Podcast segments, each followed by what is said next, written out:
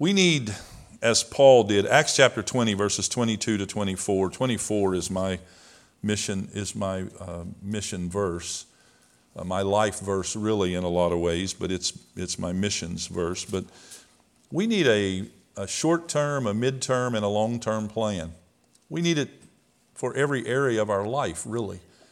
If you're gonna if, if you're gonna plan some things, you really need to know that I'm going to be I'm going to be around. At least you, we need to think that I'm going to be around for years, and so I need to make sure that I have a long-term plan.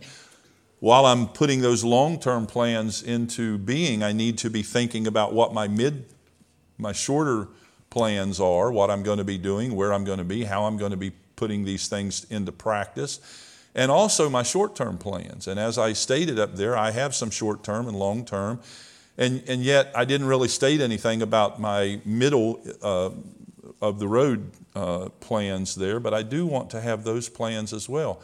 And we've got to do a lot of praying about those. We've got to do a lot of work. We've got to put feet on our prayer, and we've got to get busy and do these things and bring them to where they need to be. But we need to trust.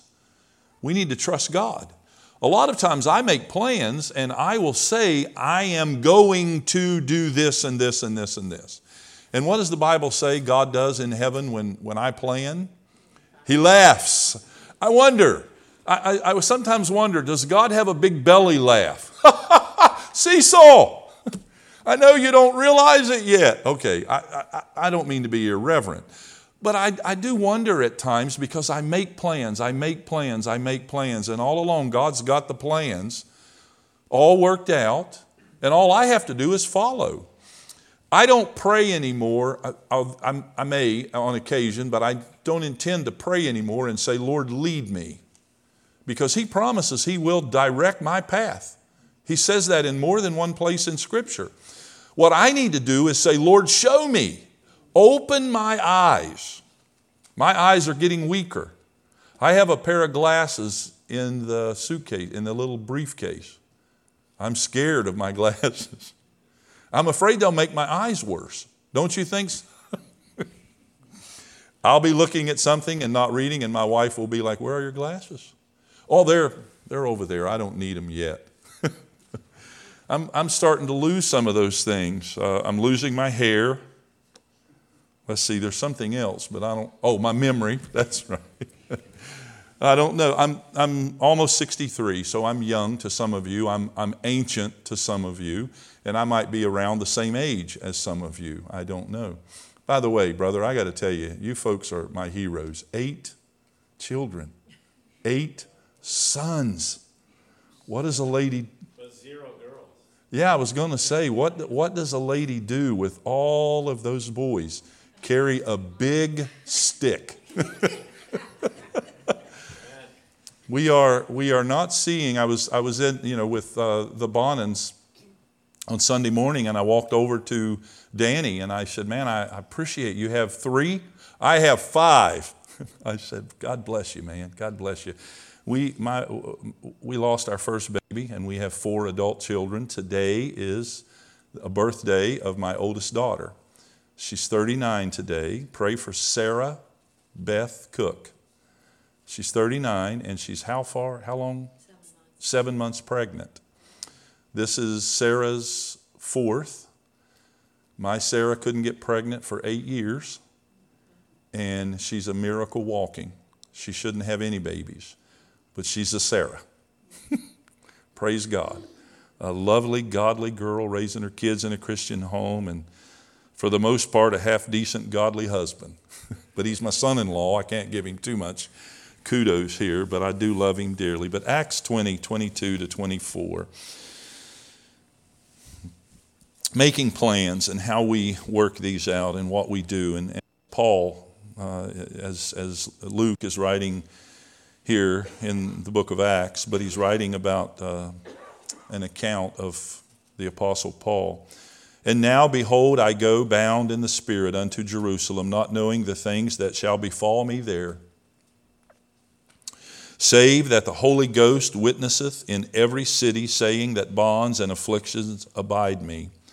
But none of these things move me, neither count I my life dear unto myself, so that I might finish my course with joy and the ministry which I have received of the Lord Jesus Christ to testify the gospel of the grace of God. Father, I thank you for this time, for this privilege to be here in this place.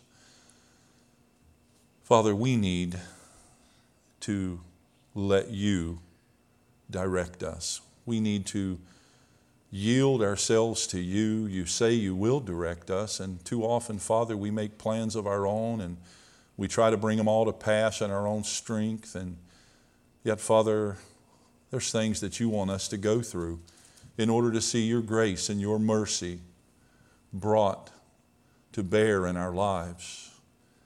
And Father, so often when we run alone, we, we never really run alone, but when we try to do things alone and make plans alone, we fail. We fail miserably.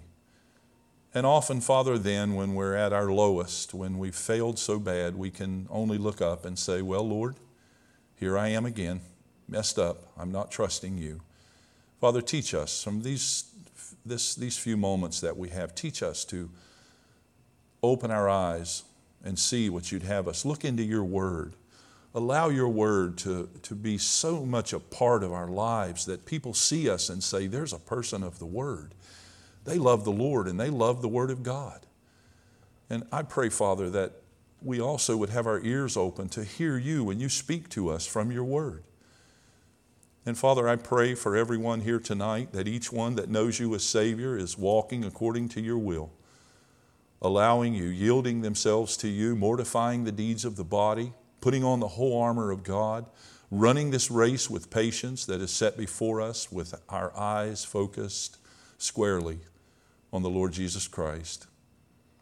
But Father, I pray for that soul that's here that's unsaved. Also, I pray that if there's one here that's never accepted the free gift of salvation that you've offered through the giving of your Son on the cross, I pray that they would realize they're sinners. They would realize you are the only remedy for that, and they would believe on the Lord Jesus Christ and be saved. Father, I thank you for your promises in Scripture that you will save us. And many of us you have saved, and I pray for that soul, or more than one maybe that is here. And Father, I pray as we listen to you, allow your Holy Spirit to take this word and apply it to these sinful hearts. May we do as you give us direction and wisdom to do. We give you praise in Christ's name. Amen.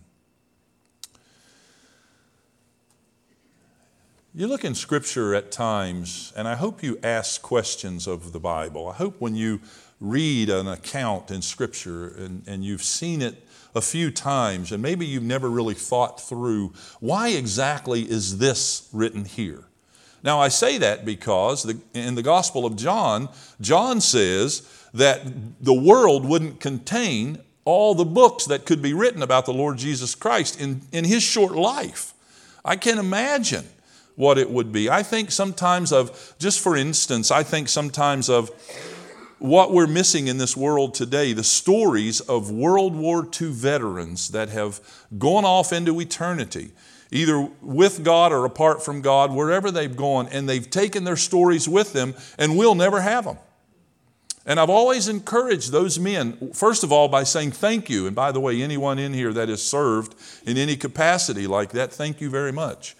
I, I, I wonder about the missionaries who have gone onto the field and died on the field.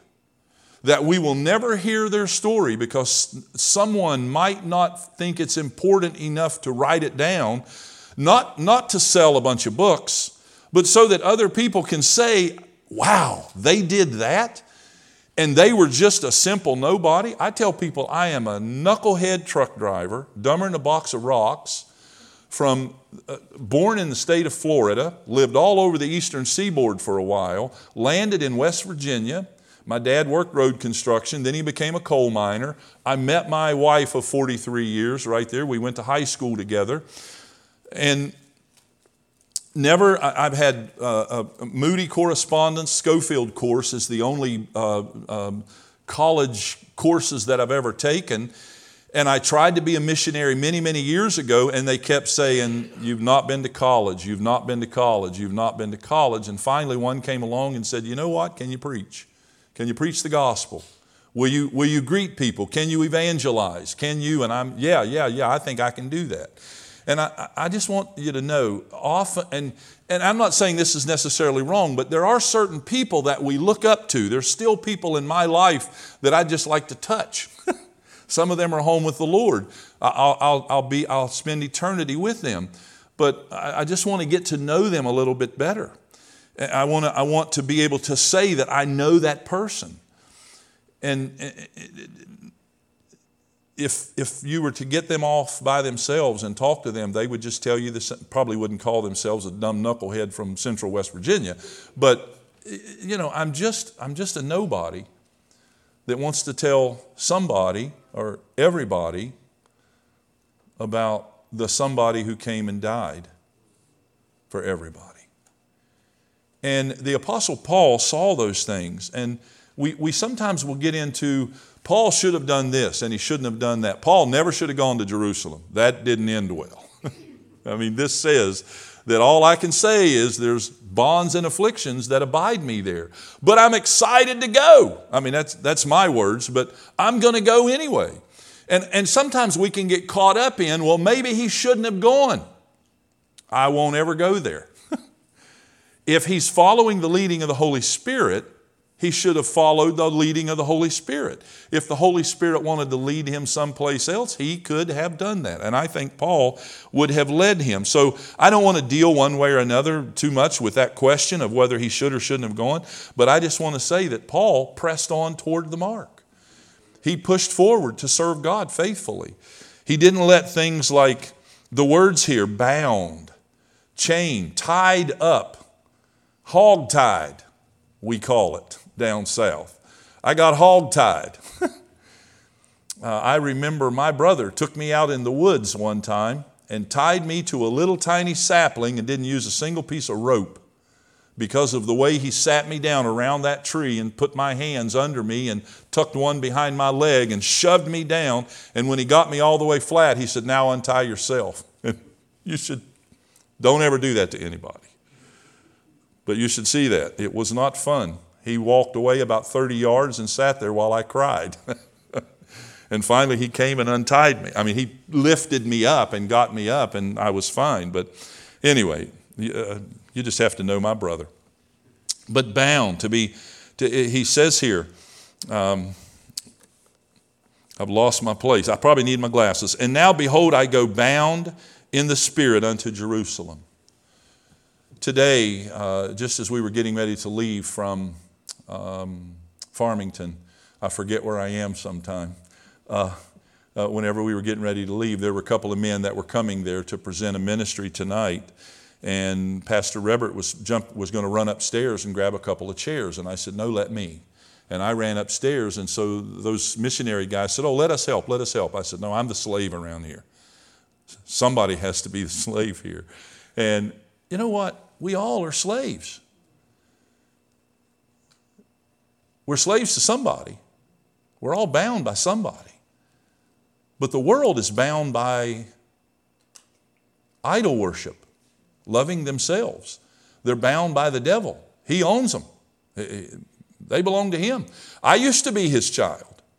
Uh, I was 20, almost 21 years old, I was his child and didn't know any better. Had so many people come up, I'm praying for you, I'm praying for you. But I was, I was tied up. I was, I was a, a, a servant to him. Uh, but bound. He said, I am bound. The Holy Spirit had a hold of him and carried him. Is that what the Holy Spirit is doing to you? Does he have you where he wants you? Uh, does he have everything of you? I got it. We, we got all of him the day we got saved. We aren't going to, to grow progressively in getting a little bit more, a little bit more, a little bit more. He may get a little bit more of me as I continue to yield more of myself to Him, but I got all of Him that I need. Everything that pertains to life and godliness right here in the Word of God. He's, he's saved my soul. Nothing can change that, and I'm so thankful because I'd walk away from Him. I, I, I know this sinful heart would walk away from Him if I could. I'm so thankful that I can't. Uh, Uh, now, I know I could sin and, and walk away in sin. I realize that, but I'm His. I belong to God, and I'm thankful that I can't lose that. But he says, But none of these things move me, none of these things cause alarm, they do not deter me. My wife and I, traveling in South Africa, following a GPS, don't follow those things. All right? Just get, get a map, figure out how to get there, and drive there. And then ask that GPS later. Us men should never do that. First of all, it's always a woman's voice on that GPS. And we don't listen to a woman anyway, right? I don't listen to her. I should, but I don't. But we're driving one time and we're going on holiday. And she said, This thing's wanting you to go a different way. And I'm like, Yeah, it's probably they probably think it's shorter, but I'm going to go this way. And so I kept going and I kept going. And it's we, we left at like four o'clock in the morning. It's dark there. It's not like Maine. It's dark at four o'clock in the morning there. Eh, is it still dark here at four? it's not far from light, is it? But, but anyway, my point is we're driving, driving, driving. All of a sudden, this woman is screaming at me left turn, left turn, left. There's a big wall in front of me. They've just, that road is missing. And they've got these barriers up. Well, that's why this thing kept saying, go this way, go this way, go this way. I had to back back up the road for a little ways and then get the car right. I don't I don't always follow the leading that I should very well. I am a man. I asking directions seriously. but none of these things move me. They do not alarm or deter me. I sometimes need a smack. Um, Maclaren, this suggests strenuous effort. A man who never does anything except what he can do easily never comes to do anything greater than what he began with, and never does anything worth doing at all. Did you get that? That is tough. So he goes bound. None of these things move me. And, and then he says, eh, eh, eh, these things that are dear. Ask yourself, what do I value? What do I value? Uh, on, on some movie I, I remember seeing sometime, I won't recommend the movie, but on some movie one time, because I don't remember what movie it was, but someone asked the question if the house is on fire, what one thing will you take with you when you leave the house? Think about that for a moment. What will we make sure we have with us? Now, if we're a husband and a father, we're going to make sure our family's out the door, right? That, that certain, unless we've set the fire to kill everybody, unless we're a murderer of some kind, our desire would be to make sure that they're all safe and they get out the door. What's dear to us? But what other, what other uh, uh, uh, uh physical thing are we going to pick up and take with us? That'll say a lot about us. What we take out the door that is going to be destroyed by this fire. And what do we carry with us? What am I going to take to heaven when I go to heaven? What, is, what do I value that I am going to take to heaven with me? Not these clothes, not the car I drive, not these Goodwill $4 shoes or something, not those things, not even the expensive shoes that I, I have owned before until I discovered Goodwill and love the place. Uh, not everything I have on is Goodwill, but a lot is Goodwill. Um, and, and so, what, what do you value? What one thing can you say, I value this above everything? We should, we, should have, we should put some value in this life. I, you could see one of the pictures up there that I was chubby, 6'5, 272 pounds in one of those pictures. COVID came along, best thing that ever happened to me. And I don't I, I got COVID, but that's not what I mean. I was sitting on my rump doing nothing, just getting bigger.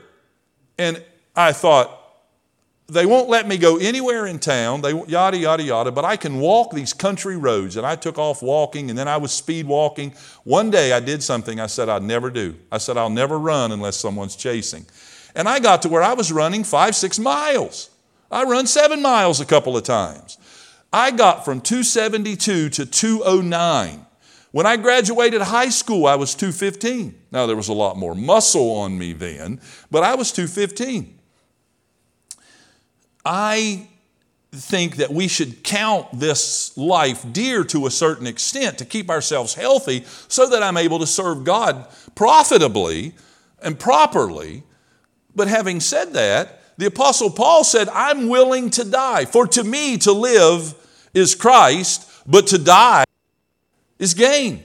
He said, I'm in a, my, my, my mom used to always say, I'm between a rock and a hard place. Uh, uh, that's really what the Apostle Paul meant to say when he said, I'm in a strait betwixt two. he meant to say, I'm between a rock and a hard place.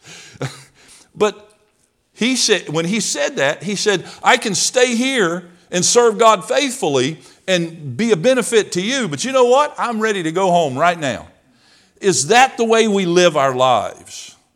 Do we live our lives to say that I don't value what's here? What I can take with me is the souls that God has given me the privilege to preach the gospel to that He saves, because I don't save anybody. But uh, I'm assuming that I will know a little something whenever I get to heaven about a few people that I've been able to lead to the Lord. I will know somehow. Maybe they'll just walk up and say thank you. I don't know. It won't make heaven any sweeter because I've heard that so often. The sweetest thing in heaven will be number one, God and Christ and the Holy Spirit is there. My Savior will be there. Number two, I'll be there with Him. And I want a whole lot more people to go. But nothing will make it sweeter than the fact that He's there. And so, what do we count dear unto ourselves? His goal was to finish his course that God had given him. Are we running this race with patience? Are we giving it our all? Are we, are we doing what God is directing us to do and not letting anything stand between us and fulfilling that ministry with joy that God has set before us? I hope that that's what you're doing. If not, make the adjustment. Look in the mirror of God's Word and say, What adjustment must I make, Lord? Where must I go? You've given me some wiggle room here, and what is that? Or where do you want me to go? And I hope that all of us have made that decision to do that and do that faithfully. Father, again, I thank you for this time. I thank you for the privilege of being here with these folks. And Father, I pray that we would allow you to be our guide. You say you will and you just ask us to trust you for it. And Father, again, I pray for everyone that's here that's serving you. I pray they're faithful from now to the very end. And for those who don't know you, I pray they come to know you today before it's too late. I give you praise for all things in Christ's name. Amen.